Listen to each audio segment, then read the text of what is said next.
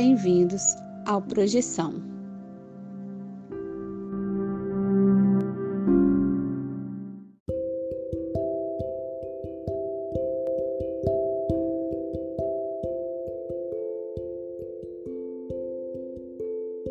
Você já acordou de um sonho e não conseguiu se mexer? Já teve sonhos lúcidos onde você tinha total consciência de que estava em um sonho? E sonhos premonitórios? Ou a sensação de já ter estado em algum lugar nunca antes visitado? Se você tem uma dessas histórias, mande o seu relato para o Projeção Podcast e a gente pode colocar sua história no ar. Envie seu áudio pelo WhatsApp para o número mais um 469 964 9336. Lembre-se de dizer o seu nome, cidade e, claro, compartilhar sua experiência. Se você quiser, também podemos manter sua identidade no anonimato. O importante é contar a sua história. Venha conosco desvendar os segredos da mente humana através dos sonhos e assim melhor entender-nos como seres humanos e nossa consciência.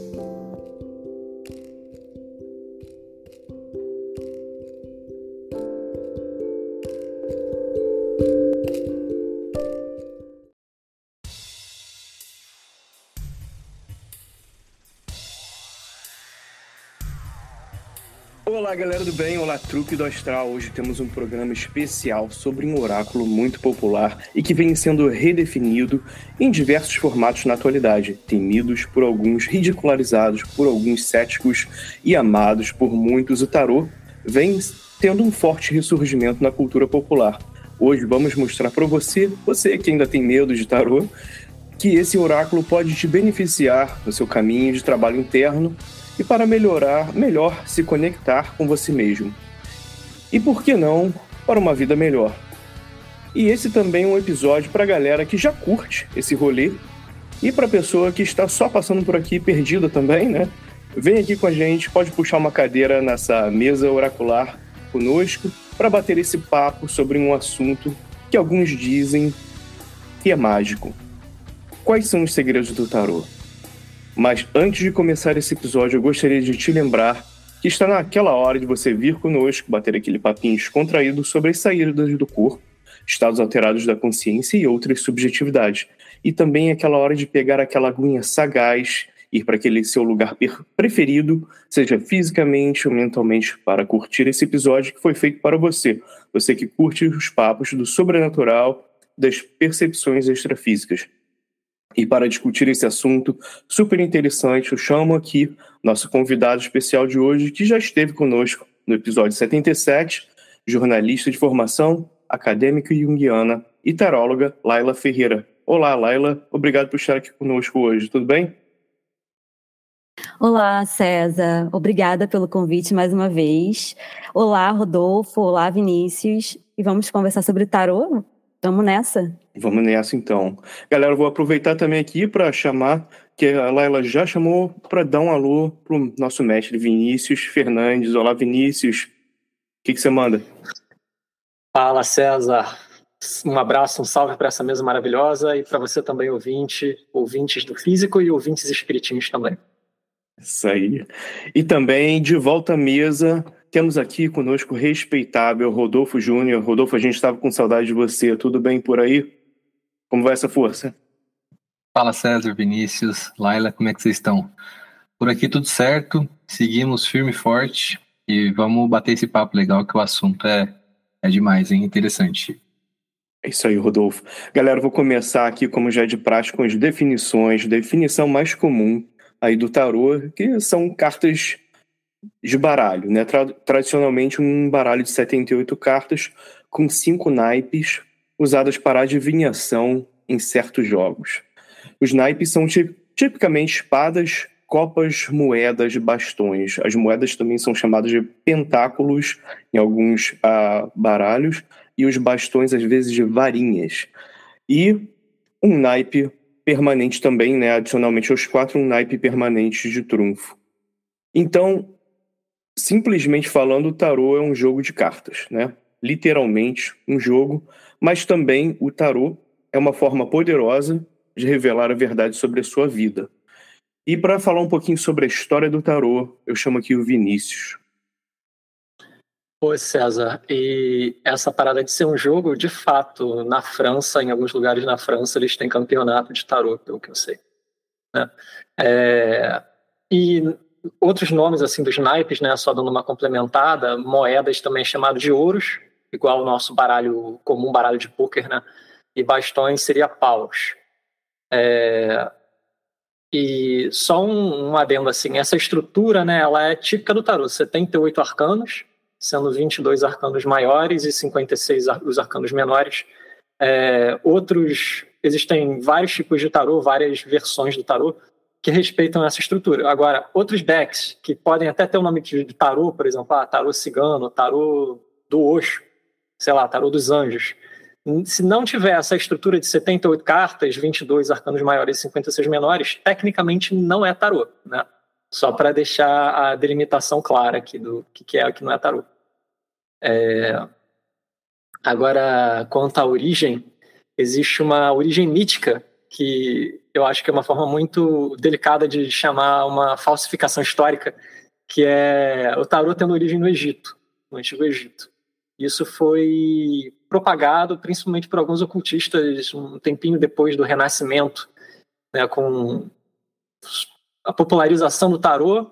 Na verdade, era usado como, como é, prática de cartomancia, prática divinatória nas camadas populares da sociedade, e aí a aristocracia, que era a galera que estava nas ordens iniciáticas, começaram a achar interessante, pegaram para si os arcanos do tarô e disseram que tinha um grande segredo, um grande mistério ali iniciático que remetia ao Egito Antigo.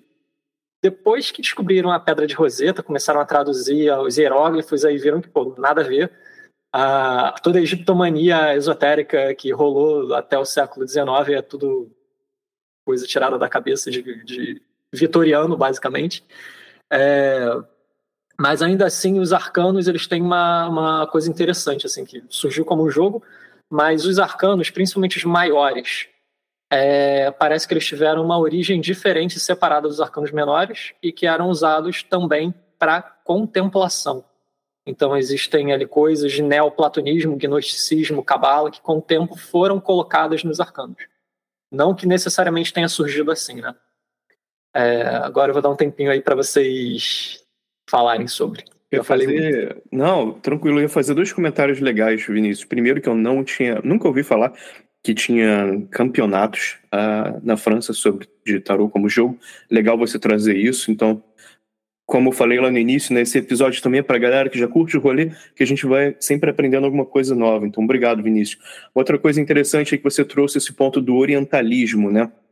Do, da era vitoriana. É sempre bom lembrar que a, a gente sempre traz várias coisas aqui interessantes a, da, da Ásia, da África e tal, mas tem esse mo, momento histórico que existe uma, um fetiche sobre as coisas que vêm do leste, né, do mundo. E é interessante até sempre lembrar que tem essa coisa assim, ah, o Oriente, né, cara. Eu sempre gosto de falar sobre isso porque é legal, é legal, ah, mas tem que ter cuidado com essa coisa porque tem essa coisa vitoriana de, da deturpação histórica, que tudo bem, não tem muito problema se você entende o que está acontecendo e utiliza aquela informação entendendo historicamente que está incorreto.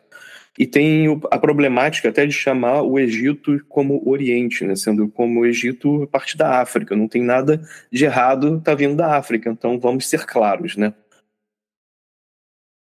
Meu comentário aqui rápido. Galera, algum outro comentário de, antes de mover?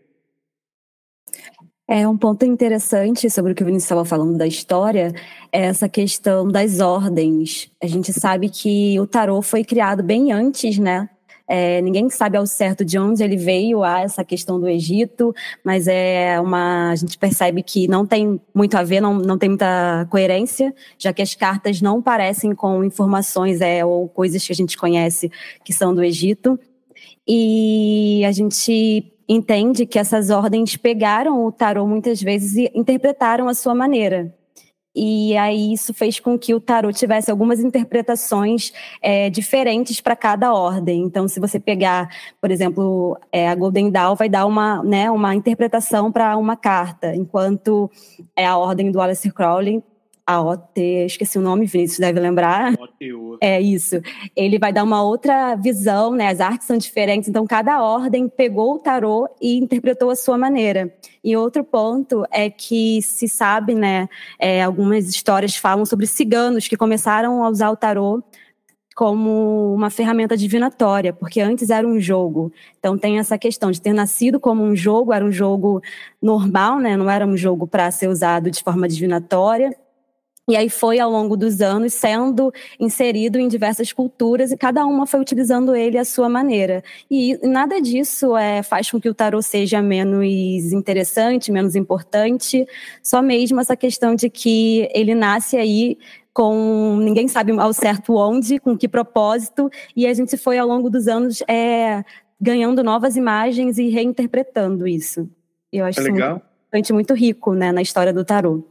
É legal que você trouxe isso, Laila, porque também, para a gente dar talvez alguns passos para trás, uh, você essa parte aí é muito importante. Você está falando também das ordens, uh, as ordens mágicas, né, ordens esotéricas mudando certas coisas. Mas antes disso, uh, tem a questão de aonde a gente sabe uh, que a gente pode historicamente encontrar ainda os vestígios lá do, do, do início do tarô.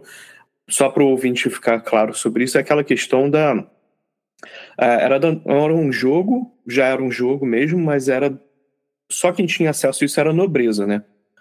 Quem, quem tinha dinheiro para pagar arte, naquela época, muita gente podia viver a vida inteira sem ver uh, nenhuma pintura, assim, né? Nenhum, nenhum desenho. Então, o cara que tinha dinheiro para botar 70, pagar algum artista para ter 78, né?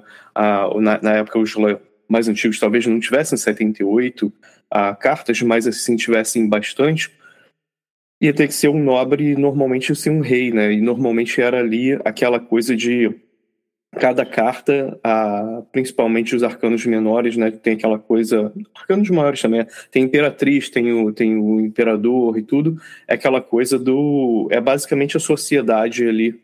A, da nobreza e também o resto do, do, do, mundo daquela época, né? E até interessante, a gente pode falar um pouco mais sobre isso mais tarde, sobre a questão de como esses arquétipos são tão importantes que até hoje a gente ainda a gente entende, né? A gente entende quem é o rei, quem é a imperatriz na nossa vida e tudo, e é, é uma coisa assim interessante, né? Que se você fosse parar para pensar, ia ser interessante ver assim quem é o, o cara do uh, do, do TI, né, do, do TI, quem é o cara do, sabe, do, do RH, sei lá, de repente faria mais sentido para o nosso mundo de hoje.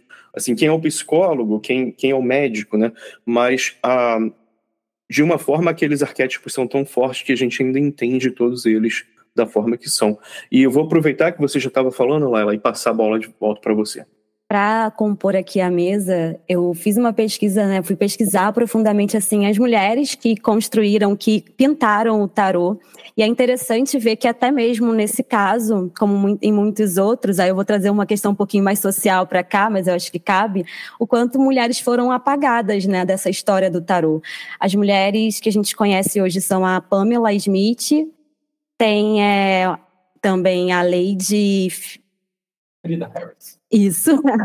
Gente, desculpa, às vezes eu esqueço nomes e eu tenho muita questão de, de pronunciar alguns nomes também. Então, é, então, essas mulheres que ficaram conhecidas muito tempo depois como as artistas, as que pintaram o tarô, a gente não encontra muita informação sobre a vida delas. Elas participaram também de ordens e elas pintaram o tarô, mas os nomes, por exemplo, Rider Waite, é um tarô que a Pamela pintou, mas a gente não sabia sobre isso até pouco tempo.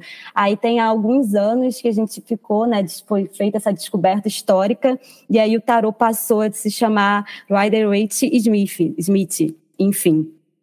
Então, eu achei muito interessante trazer e pesquisar sobre essas histórias, ainda que sejam envoltas em mistérios. A Pamela mesmo, é, a gente não consegue, assim como o tarô, né, são histórias assim desencontradas. Aí alguns vão falar uma coisa, outros vão falar outra, e a gente fica meio sem saber o que seguir. Mas o que sabe é que ela realmente foi de uma ordem mágica da Golden Dawn. E aí eu fiz essa pesquisa e aí voltando, vindo, quer dizer, para agora, para os tempos atuais, é interessante que algumas psicólogas elas reinterpre... não reinterpretaram, como você falou, esses arquétipos eles estão presentes, né? E a gente pode até falar do inconsciente coletivo, que aí é uma é uma, um conceito que o Jung trouxe para gente. Então, esses arquétipos eles se repetem. Então, o que a gente tem são as figuras, é, as imagens arquetípicas. Então, é, essas figuras como imperatriz, que é a grande mãe, né, o arquétipo da grande mãe. Então, a gente tem algumas figuras que vão se repetindo. Ainda que a gente reinvente, que a gente reinterprete, o arquétipo puro, ele continua ali por trás. E a gente representa isso em imagens arquetípicas. Então, agora, pro, vindo para né, os tempos atuais, tem a Liz Greene, que é uma astróloga, e ela é muito famosa com alguns livros de astrologia, e ela é uma psicoterapeuta junguiana, e ela criou o tarô chamado tarô mitológico. Então é muito interessante ver que mulheres já estão, né, conseguindo serem elas próprias a criarem intelectualmente, né, a pensarem o tarô e também a pintarem esse tarô. Então foi feito pela Liz Green, um tarô junto com a Julie Burke, então, as duas são psicoterapeutas e criaram esse tarô mitológico, que são imagens da mitologia grega. E aí a gente consegue estudar o tarô, além de estudar, né, já o que a gente já conhece, os tarôs clássicos, através da mitologia grega. Isso é muito interessante. E é uma ferramenta que é muito utilizada, que vem sendo muito utilizada por psicólogos. Não num setting terapêutico, é bom sempre separar que um psicólogo ele não vai jogar o tarô para você, mas usado como de maneira contemplativa, de maneira a, a entender aquela figura ali, o que, que ela está representando, o que, que a pessoa olha e vê. Assim como os psicólogos fazem com e com outros, com contos, o tarô consegue ter essa versatilidade também. Poxa, isso é muito legal mesmo que você falou, porque eu acho que é legal trazer isso para pessoa que não tem noção disso pensar exatamente isso. Pô, esses psicólogos estão aí né, fazendo magia, jogando tarô, que assim também não tem nada de errado, né? Tem essa parte das da, pessoas têm as vidas delas, mas realmente não é o foco, né? O foco é trabalhar com os arquétipos. E para quem está por fora, né, chegou aqui meio perdido hoje também, segura aqui na nossa mão que a gente também pode explicar o que é arquétipo, né? Você gostaria de falar isso um pouco, Laila? Quer que eu, que eu dê uma cortadinha e fale? Então, aí você tocou num ponto super complicado, porque explicar arquétipo é aquilo. Se você explicou, já, já foi, já perdeu. Mas o que a gente é. pode falar é que o arquétipo é como se fossem heranças que a gente tem dos nossos antepassados, da nossa ancestralidade, e são é, são formatos, são formas sem conteúdo. E a gente, o conteúdo são as imagens arquetípicas. Então, assim, não se preocupem se vocês não entenderam, porque até a gente que estuda isso é, é realmente difícil. E se o César quiser sintetizar de uma maneira melhor, assim, de um jeito que seja mais palpável, mas o que eu posso dizer é isso, é que são é, imagens é, criadas a pelos nossos ancestrais que foram sendo doadas estão aí permeando o nosso inconsciente, que aí para Jung tem o inconsciente pessoal, né, que é o nosso inconsciente de cada um individual, e o coletivo, que é o que a gente divide, é um inconsciente que é comum a todos nós, estão permeados por essas figuras.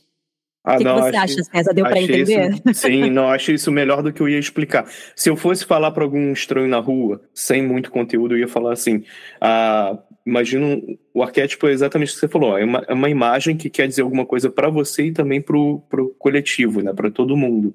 Então, por exemplo, eu falei lá, por exemplo, a carta do mago. O mago quer dizer o que para você e também para o coletivo pode ser uma coisa completamente diferente, né? E para outra pessoa ainda mais diferente. Agora, até um arquétipo de uma posição, vamos dizer, de uma profissão ou posição social também. Se eu falo para você assim, só a palavra padre, você já tem uma imagem na sua cabeça formada do que é padre, mas bem provável que seja completamente diferente do que quer dizer para mim, né? Então, eu acho que você já tinha feito um trabalho muito bom de, de quebrar essa ideia toda e explicar de uma forma sucinta. É que você comentou, César, você comentou agora há pouco que tem gente que está pegando barco assim sem saber muito bem sou eu, que eu tô aqui hoje para poder ouvir e aprender de vocês e tirar tirar umas dúvidas depois que eu tenho. Eu fazer umas perguntas, mas eu tô hoje aqui para aprender. Pô, valeu, Rodolfo. Eu também tô, tô com um, um pé lá e um pé cá também para aprender hoje. Então, obrigado. Não tô sozinho. Então, eu queria também aproveitar para fazer um comentário aqui, ainda na, nessa questão histórica. De acordo com, com as minhas buscas, o deck de Visconde de Mondrone seria o mais antigo. Agora, é interessante que o deck de Visconde de Mondrone não é assim um deckzinho que era lá o original. Na verdade, ele é nomeado uh, após a Carry Collection of Playing Cards, que é, um, é uma coleção de, de decks diferentes, uh, antigos, que estão na biblioteca da Universidade de Yale uh, em desde 1967, também é conhecido como o Conjunto Visconde de Mondrone e foi datado de 1466. É interessante porque quando Vinícius mencionou lá ah, anteriormente ah, um nome diferente, também é parte desse. Então é interessante pensar sobre isso. Porque aí eu, aí eu não vou entrar, porque aí, cara, é uma questão um pouco mais complexa, porque tem, tem vários dentro desse. Fala aí, Vinícius. Quer fazer um comentário? Pô, agora fez sentido, César. Eu acho que eu acabei comendo essa parte, eu não citei os, os decks mais antigos que se tinham notícia, né? O deck completo, né, com todas as cartas que se tem notícia, é o Sol à Busca, no finalzinho do século XV, e anterior a ele tem o, Vice, o Visconde Sforza. Isso. A gente não tem todos os arcanos, agora eu entendi que esse é parte desse outro que você comentou aqui. Laila, tem um comentário também? Sim, sobre o Visconde Sforza, é, eu tava, até coloquei isso nas minhas anotações, que assim como você tinha falado, César, foram, foi uma família nobre, foi uma família nobre que pediu para pintar esse tarô, e ele tem esse nome. Então, assim, esse nome não quer dizer que foi o artista que pintou o tarô, é o nome da família que pagou um artista para pintar o tarô, uma família bem nobre, bem rica. Um paralelo aí com Rider Waite, né, que você falou sobre a Pamela Smith, que aliás, Isso. a Pamela Smith tem, é, tem, tem muita força nisso, assim, essa ressurgimento do tarô já está vindo aí há muitas décadas, né, isso não é novo.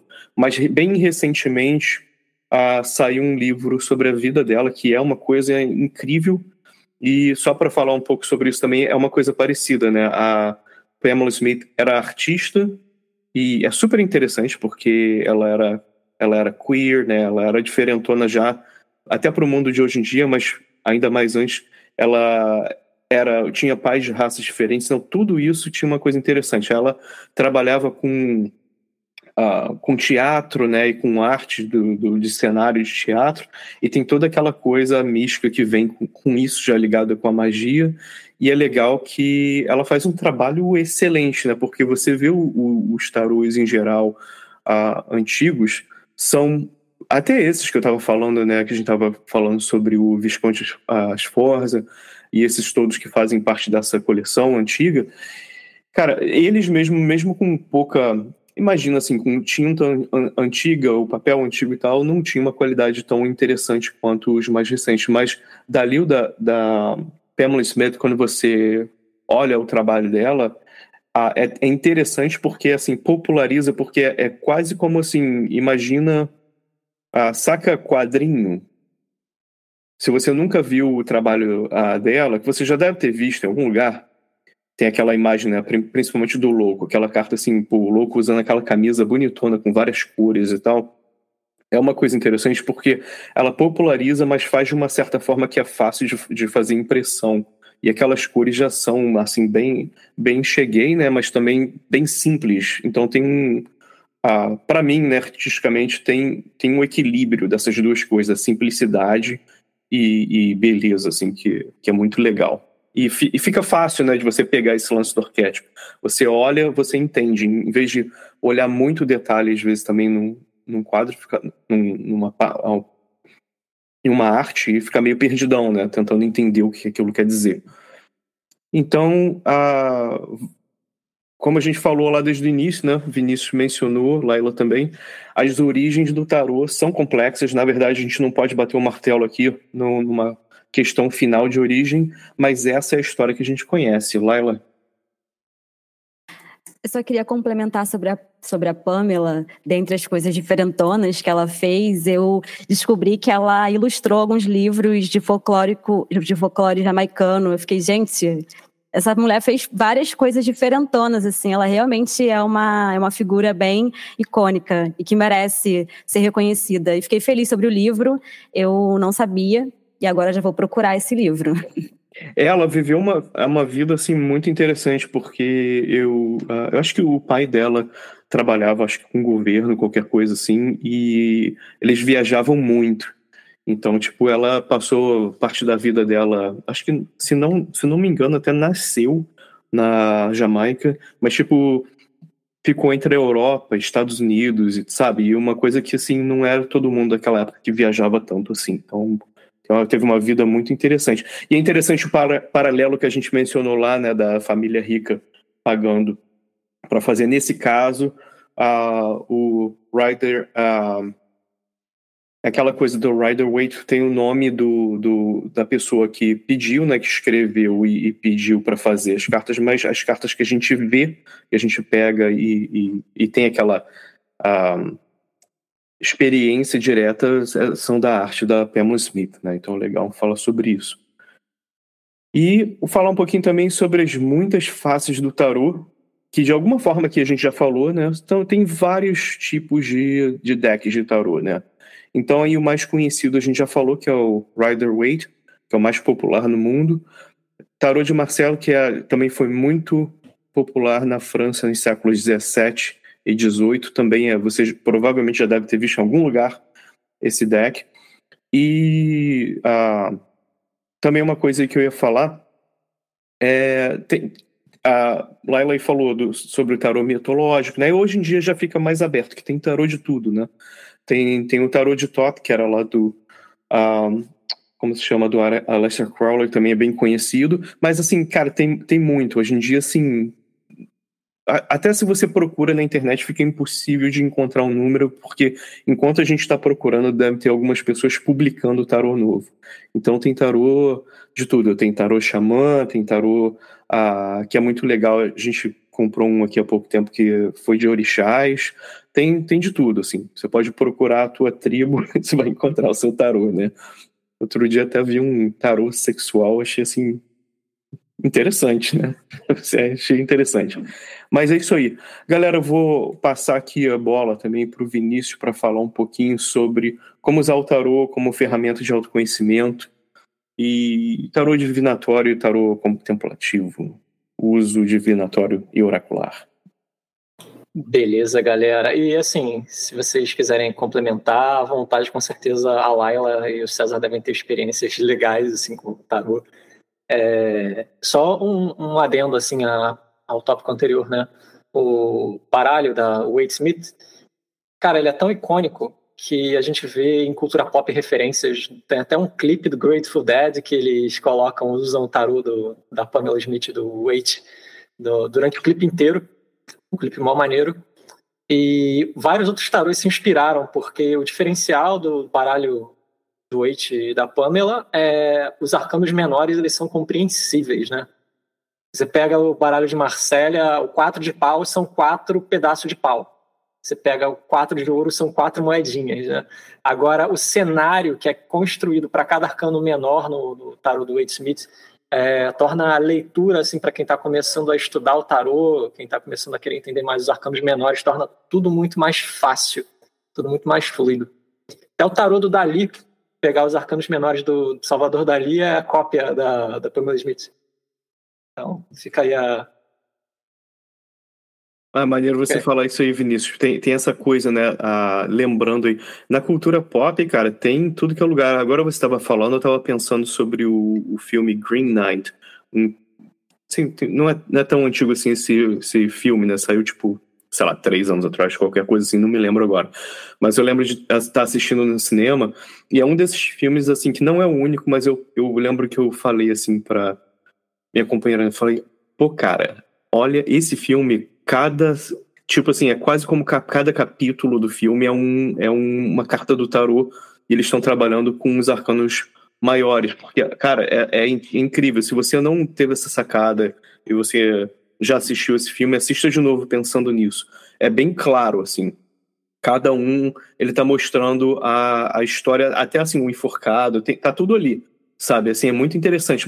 E assim, quando você começa a perceber isso, você começa a perceber quantos filmes, contos e, e, e tudo isso estão baseados nisso. Se você pegar o tarô e botar assim em formas diferentes, né, em, em a ordem diferente, você tira uma história diferente. E tem muito livro e conto que é escrito assim. Mas vou. Tem uma estrutura narrativa, né? O tarô. Exato. Já fui ver um filme do Jodorowsky uns anos atrás, aí eu comecei, caramba, até metade do filme estava seguindo certinho na minha cabeça, pelo menos. Ah, sim, é. Os maiores. É. Chegou na metade e ficou tudo. Mas ele faz bem, bem, bem de propósito mesmo, é. porque ele é o cara que joga tarô na, na rua, na França até hoje, assim, para as pessoas, do nada, e tem um, um dia que ele tira para fazer isso. Aí quem não sabe quem é, esse é um, uh, um diretor de cinema né, muito conhecido. Laila. Eu ia falar sobre filmes também, mas agora eu vou falar sobre Rodorovsky, depois eu falo que eu ia falar do filme. Eu ia falar sobre Rodorovsky, que ele também tem uma jogada bastante diferente, bastante peculiar. Ele joga de uma maneira bem é, psicanalítica, se a gente for parar para analisar a jogada dele. Então, assim, é um caminho também, até para quem quer aprender, é um dos caminhos, né? Tem um livro dele bem interessante, que é A Jornada do Tarô, se não me engano o nome é esse. É, e aí ele tem, ele faz interpretações bem diferentes. Então, assim, para você ver o quanto o tarô é versátil, né? O Rodorovsky tem uma interpretação para uma carta que o outro tarólogo, outras pessoas que escreveram, né? Por exemplo, a Nis Green vai ter uma outra interpretação. Então não tem uma interpretação fechada, sabe? Como se tivesse que ser aquilo. A única coisa que a gente precisa respeitar é essa jornada, né? Essa jornada heróica que tem no tarô, essa narrativa e essa questão das imagens arquetípicas, como a gente já tinha falado anteriormente. E agora sobre o filme, é que recentemente eu vi um filme chamado Rainha de Copas. E o Rainha de Copas é um né, faz parte do, dos, dos arcanos menores. E a gente conhece ela como uma figura bem sentimental, uma figura que tem a ver com as emoções e a criatividade. E o interessante é que esse filme é, com esse nome, trouxe uma rainha de copas invertida. Para quem não sabe, né, tem alguns tarólogos que jogam as cartas invertidas. Ou também, todo o arcano tem seu lado luz e sombra. Então, é, esse filme ele trabalhou toda a questão da parte sombria da rainha de copas. E eu recomendo muito para quem puder assistir. Ele é muito interessante porque traz essa questão da rainha, ela tá ali meio, ela não tá na inteireza dela, ela tá uma rainha um pouco capenga, assim, não conseguiu ainda se encontrar. E aí o, o filme mostra bastante isso. Interessante você falou isso, Laila, que agora eu pensei, ah, tipo, na ideia da Rainha de Copas, acho que é da Alice do País das Maravilhas, né? Que tem que lance, corte sua cabeça, corte a cabeça dele. É, é também uma rainha diferente, é né? Tem um arquétipo isso. já diferentão. É, é uma rainha de copas que a gente diz que tá como se fosse invertida. Ela tá, ela tá no lado sombra dela, a sombra da rainha de copas. E aí vai ser essa pessoa autoritária, essa pessoa melodramática que vai usar desses dramas para poder te fazer se sentir mal, fazer aquela chantagem emocional. Então é bem isso que acontece também no filme Rainha de Copas. Mais uma vez aí a, versatilidade da ideia, eh, da, não só do tarô, mas dos arquétipos incluídos nele. E, e vai lá, Vinícius, que eu sei que você ainda tem mais coisa para falar aqui com a gente. É, então, né, com, por onde eu comecei com tarô? Foi pelo, pela via do hermetismo, né, quando eu estava estudando isso muitos anos atrás. E aí, nesse contexto, né, não apenas o tarô, os oráculos, de uma forma geral, eles são vistos como uma interface para você bater um papo com a parte de você que é mais profunda e mais sábia, né? Então você pode pensar que você está usando ali o, todo o sistema simbólico linguístico, porque o tarô é uma linguagem, está usando a linguagem oracular para bater um papo ou com o seu inconsciente, se você quiser pensar por esse lado, ou com uma inteligência artificial, uma inteligência artificial, não é, não é o chat GPT, galera, uma inteligência espiritual, me confundi aqui. Caraca, tá aí o chat GPT jogando tarô pra saber da é, nossa vida. No eu já fiz jogada de tarô pelo chat GPT, cara, mas vou deixar isso é assim pra... que eles É assim que eles te mandam a propaganda que, que você gosta, né? Tipo, ah, eu vou jogar aqui no tarô. Zoeira, fala aí, Vinícius. Ah, mas, mas, isso eu vou falar em off depois do chat GPT tarô. Mas aí, é, para você bater um papo com uma inteligência espiritual, seja ela independente de você, se for esse o seu paradigma, ou como eles falam, com seu eu superior, né? Muitos pensam dessa forma. Então, dependendo da visão pessoal de cada um, eu já parti de vários desses pontos de vista. E a leitura oracular foi muito útil para mim, usando todos esses pontos de vista. É... E existe um modo correto de ler o tarô quanto a modelos de tiragem? Na minha opinião, depois de ter estudado tarô por lá, 10 anos, é que não, não existe um modo certo de tirar o tarô. O método ele é arbitrário, porque existem métodos muito diferentes uns dos outros, cada pessoa tem sua subjetividade e funciona. É, mas o importante é ter uma coerência interna. Né? É, na minha experiência, perguntas de sim ou não não são muito legais para usar o tarô, porque fica muito dúbio. Né? Eu não, não uso dessa forma. Mas aí cada um vai experimentando e vai, vai testando né? as formas de tiragem, a forma de elaborar pergunta. É... Isso em relação a modo oracular, né? Quer fazer algum comentário, César? Pô, quero sim, porque eu, eu curti quando você falou essa questão de perguntas de sim ou não, não tem. Primeiro que o mundo não é sim ou não, né? Então, já começa aí. Mas tá, mas se você quer ter uma ideia melhor do que sim ou não, aí tem outros tipos de oráculo, né? Que não, não é o papo de hoje, mas você pode jogar joga uma moeda para cima e para baixo, ou usa um pêndulo, né? Tem, tem vários outros tipos de oráculo que podem ser utilizados dessa forma. E aí, Laila, você tem um comentário? Sim, ainda sobre o que o Vinícius estava falando, sobre sim ou não, formas certas de jogar tarô, é importante também a gente saber que cada tarólogo vai ali, né, fazer da sua maneira. A gente não está dizendo que está certo, que está errado. Tem uns que vão jogar, sim, perguntas mais fechadas, outros mais abertas. E é também importante lembrar que o tarô ele não tem religião. A pessoa pode ter religião. O tarô não está associado, apesar das ordens terem né, ali pegado para si algum, algumas ordens, ele não está associado a ordens, não está associado à religião. Qualquer pessoa que quiser aprender a jogar o tarô pode jogar o tarô. Não precisa ser de nenhuma iniciação ou alguma religião. E sobre perguntas de sim ou não, é, Existem oráculos, como o César falou, e existe também o baralho cigano, que não é um tarô, já é uma outra pegada. A gente fala que é baralho cigano, mas é, né, por conta de acharmos que ele foi inventado, foi criado por ciganos, mas não significa que um cigano não possa jogar um tarô ou não ter jogado tarô, como eu contei na história do tarô. Mas o que ficou mesmo conhecido como sendo dos ciganos foi esse baralho cigano. E aí, como o César falou, não é esse assunto agora, mas se vocês quiserem também conhecer depois, pesquisar, é bem interessante também. E dizem que o baralho cigano é fofoqueiro. Então, assim, Se você quer saber fofocas, essas questões mais sim ou não, recomendaria que jogassem o baralho cigano. O tarô realmente é, para alguns tarólogos tem essa questão mais é, mais autoconhecimento da gente conhecer nós mesmos mais do que adivinhação do, do futuro. E agora, só mais uma última informação sobre isso. Eu lembrei do Rodorovsky dizendo, muito polêmico, como sempre, que o tarô não adivinha o futuro, o tarô não é para ver o futuro. E há controvérsias e controvérsias e tem que ter mesmo, que bom, porque cada pessoa, né, vai dar a sua visão ali. Para ele, o tarô não mostra o futuro. Eu conheço tarólogos que jogam assim, né? Elas jogam numa pegada mais divinatória, mais cartomancia e funciona também, gente. Então assim, não vamos cagar regras, né, sobre como devem ou não jogar o tarô. Eu acho que é só isso que eu queria dizer por enquanto. Acho que o Vinícius queria falar alguma coisa. Esse comentário na comparação entre o baralho cigano e o tarô eu, eu não jogo baralho cigano, mas já vi bastante gente jogando. E às vezes a comparação que fazem, né? É, se você joga no baralho cigano para saber, ah, e fulano em relação a mim, ele vai lá e te fala, ah, isso aqui.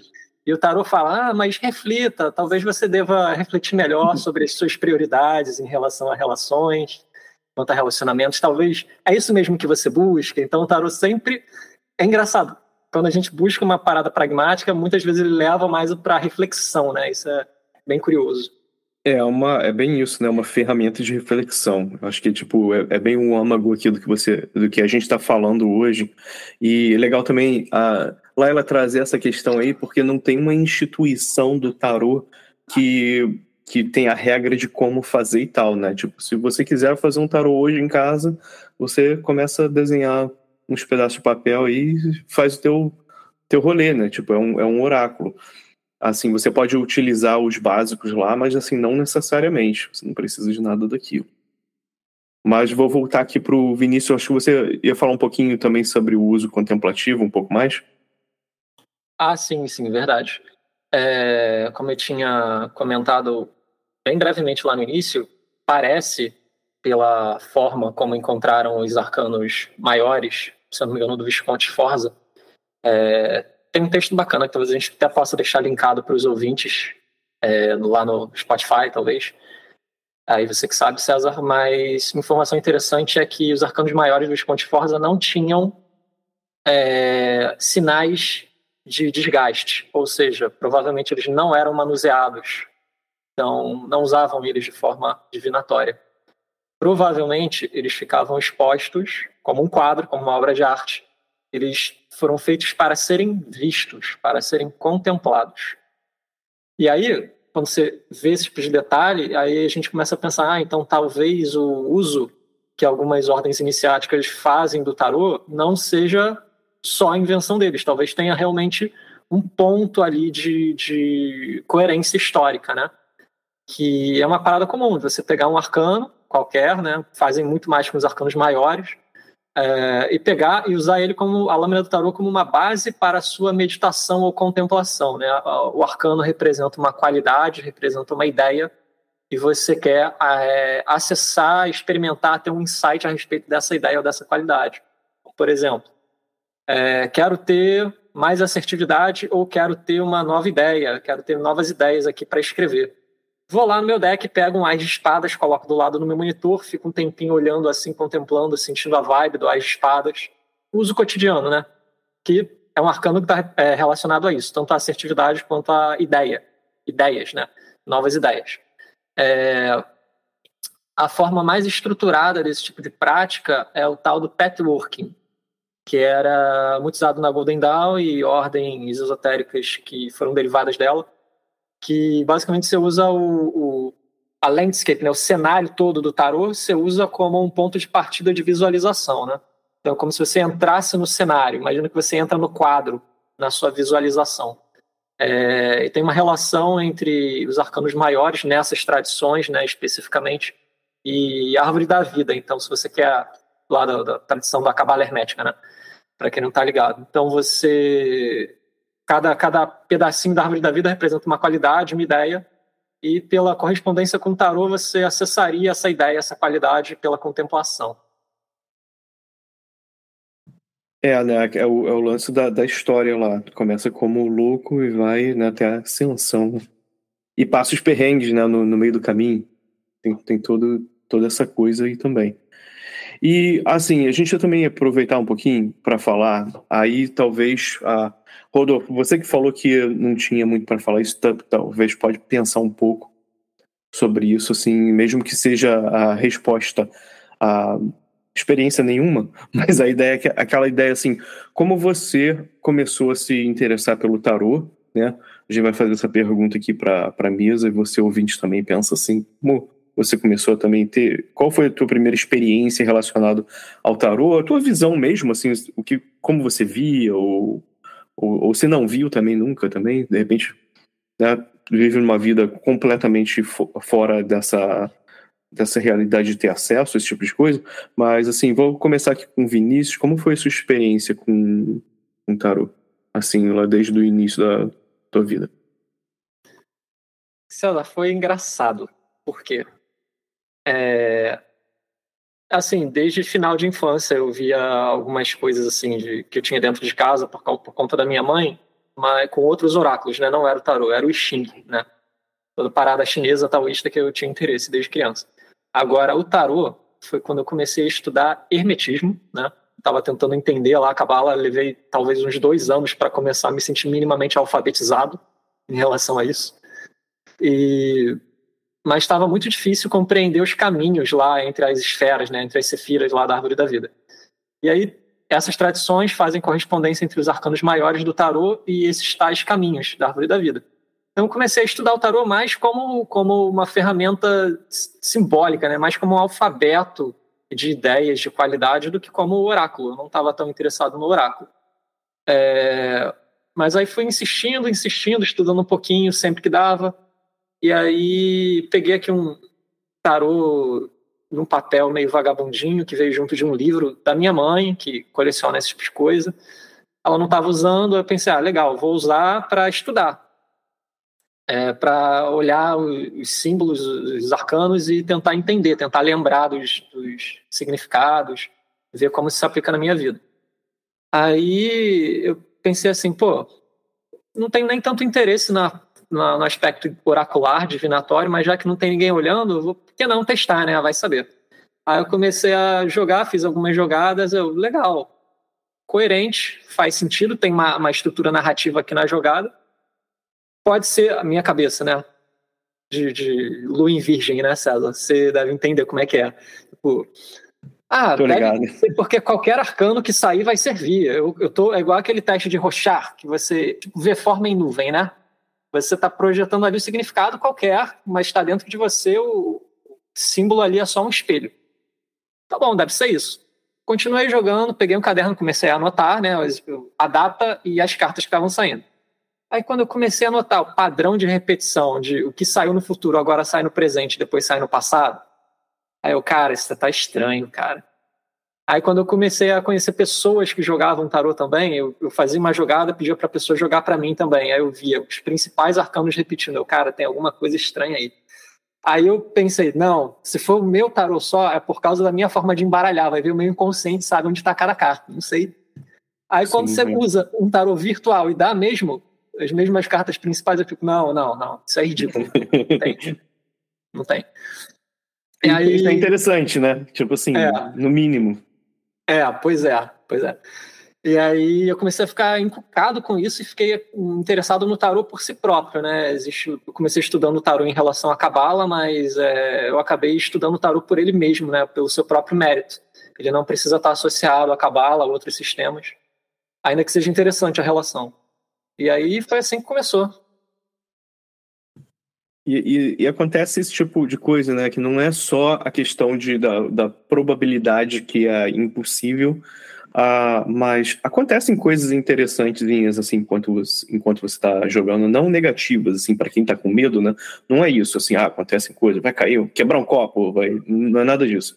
É tipo acontecem umas coisas assim, interessantes que você fica assim, pô, tem uma coisa aqui se comunicando comigo. Será que sou eu mesmo, né? Será que sou ou, ou será que é alguma coisa além. Isso é interessante, mas no final, o propósito e, e aonde você chega é o, o caminho final mesmo, né? Tipo, é procurar entender você mesmo ali de uma forma mais uh, interna, assim, pelo menos pelo meu ponto de vista. Eu também vou compartilhar aqui rapidamente, assim, comigo o tarô estava sempre presente na minha, na minha vida, na minha família, pela minha avó paterna, né, Salomé Fraga, já falecida, que ela era descendente do povo cigano e ela jogava tarô. Ah, na verdade, ela, ela trabalhava mesmo como cartomante e, e, e tinha um, todo um, um rolê relacionado a isso. E era, era assim, ela fez isso parte principal da vida dela, que era uma coisa interessante. E Cara, o que me fascinava e fascinava outras pessoas também, assim, era a questão de que ela jogava o tarô com cartas comuns de baralho. E, assim, eu não, conhecia nenhuma outra pessoa que jogasse tarô dessa forma.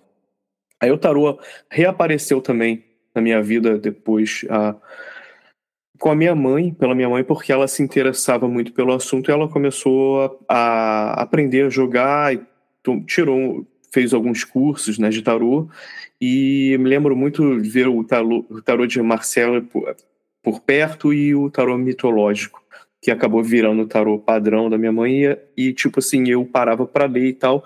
Eu já tinha aquele interesse, mas eu tinha uma relação assim interessante, porque eu curtia muito, queria aprender, mas eu ficava procurando uma coisa. Era como assim, como se eu quisesse decorar as cartas e demorou muito tempo para eu entender que não, não, isso não ia funcionar dessa forma. O lance é você pegar e começar a jogar e pega o livrinho do lado, fica olhando e, e, assim não se preocupa em decorar. E eu tinha essa preocupação, então muitas vezes eu pegava, começava a estudar e largava porque eu falava, cara, eu não consigo lembrar isso tudo. Mas, né, tipo, não, não era não era, talvez não, não fosse o momento, mas também não era a melhor forma de fazer isso. Hoje em dia, assim, eu, eu pego com um livrinho mesmo e, e, e curto como um jogo, né? De repente você não lembra as regras, pega a regra lá do, do monopólio, né? E vê o outro lado, vê o que, que é qual a informação ali que você precisa fazer. E aí, uh, que eu ia falar que eu, eu sempre me interessei muito também pelos arquétipos, como eu já estava falando aí, do tarô, com as questões ligadas à psicologia, né? E também toda a ideia da jornada espiritual que o tarô conta, que é bem óbvio, né? E é, é ele te um, te convida, né, cara? Você olha para aquela, pelo menos para mim, como eu curto muito arte, eu olho a arte do tarô, aquilo já me convida a, a essa questão da jornada. Uh, dos primeiros passos, né, eu ia fazer esse comentário aqui uh, que eu encontrei, assim, achei interessante, dos primeiros passos nessa questão da jornada espiritual que o tarô conta, dos primeiros passos do louco rumo à realização dos sonhos, ainda no início da jornada e sem preparação, e ainda ingênuo até chegar à alma do mundo, dançando em plenitude e êxtase, em comunhão com todo. Então acho que essa, essa parte aí do, principalmente dos arcanos maiores, né, que conta essa história, eu acho muito profunda. E o tarô te convida, né, para essa jornada de ascensão espiritual. Eu ia perguntar, perguntar para a Laila também qual, qual foi a tua experiência com tarô, como você começou a se interessar. A minha experiência também tem a ver com ciganos, mas não de descendência, até onde sei. É, veio através de uma amiga, uma amiga que eu conheci. Ela jogava tarô, jogava, não joga, ela é taróloga, é a Marcela.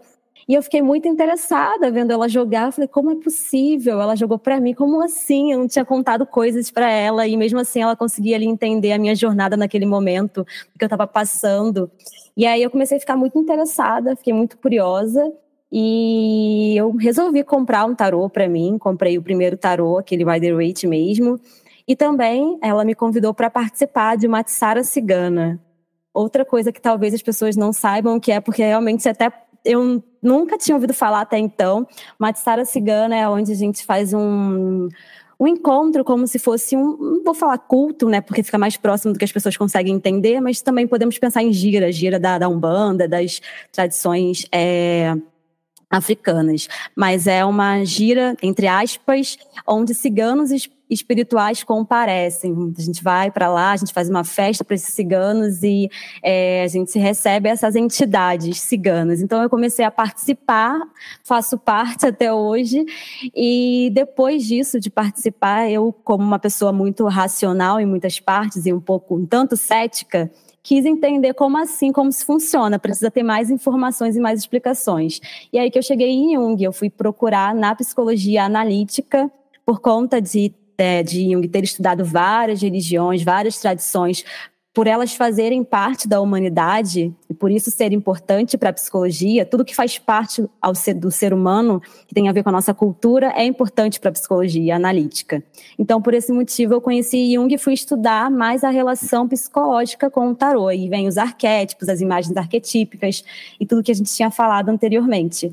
E a partir disso, eu juntei, uni né, essa questão espiritual é, com a questão psicológica. Então, é interessante você fazer essa união. Não que a questão psicológica, quem joga de forma psicológica, falando de autoconhecimento, não vai ter a espiritual.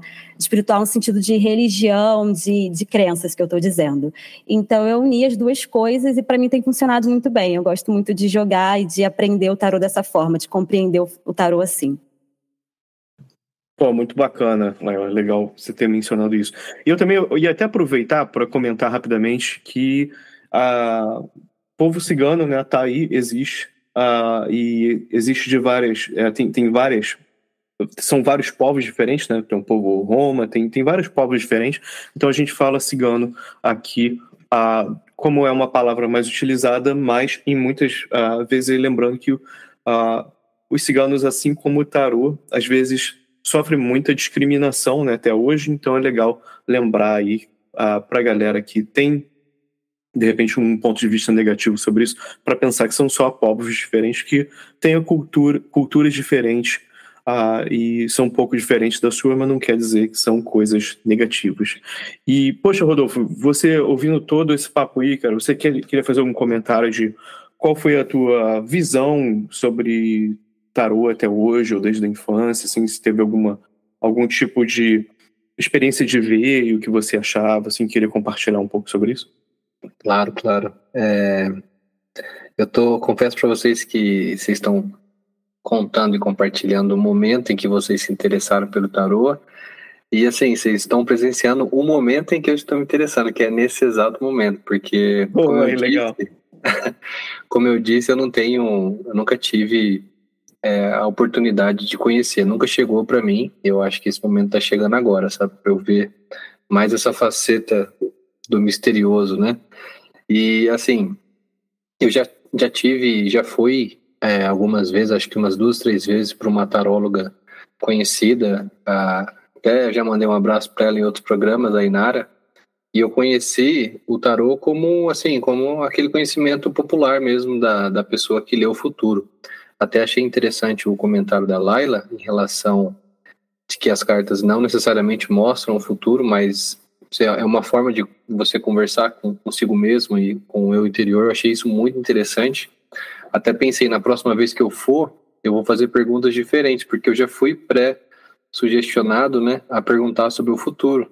Então, por que não perguntar sobre é, reflexões mais profundas acerca de mim mesmo, da minha jornada e da minha vida e tudo mais, né?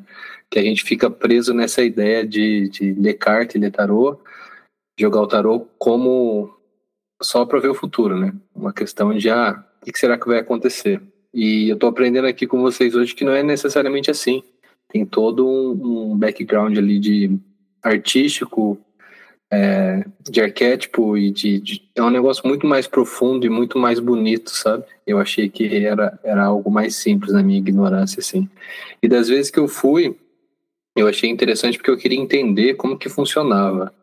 É, hoje, durante a, durante esse bate-papo, eu, eu supri, vocês me responderam vários questionamentos. Então, as dúvidas iam surgindo e vocês iam respondendo conforme vocês iam comentando.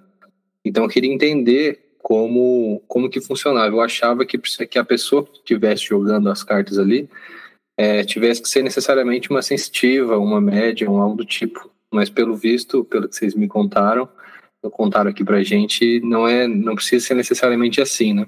Então, da próxima vez que eu for lá na Inara, eu já vou com, com um conhecimento maior, assim, um pouquinho, um pouco, sabendo um pouquinho mais e para perguntar de forma diferente. Tô achando um barato. Pô, legal pra caramba, Rodolfo. Curti que você teve essa experiência aqui hoje, porque eu, eu fui redescobrir isso também aí recentemente, essa questão de. E eu vou compartilhar um pouco sobre isso nas minhas conclusões finais. Mas antes disso, galera, queria ah, agradecer você que está aqui também com a gente, escutando. Se você curtiu esse episódio até aqui, lembre-se de compartilhar com três amigos ou mais, talvez cinco, quem sabe, porque isso ajuda muito a gente a enviar essas mensagens aí positivas que a gente está sempre trazendo aqui semanalmente. E também avisa pra gente o que você achou desse episódio ou de outros.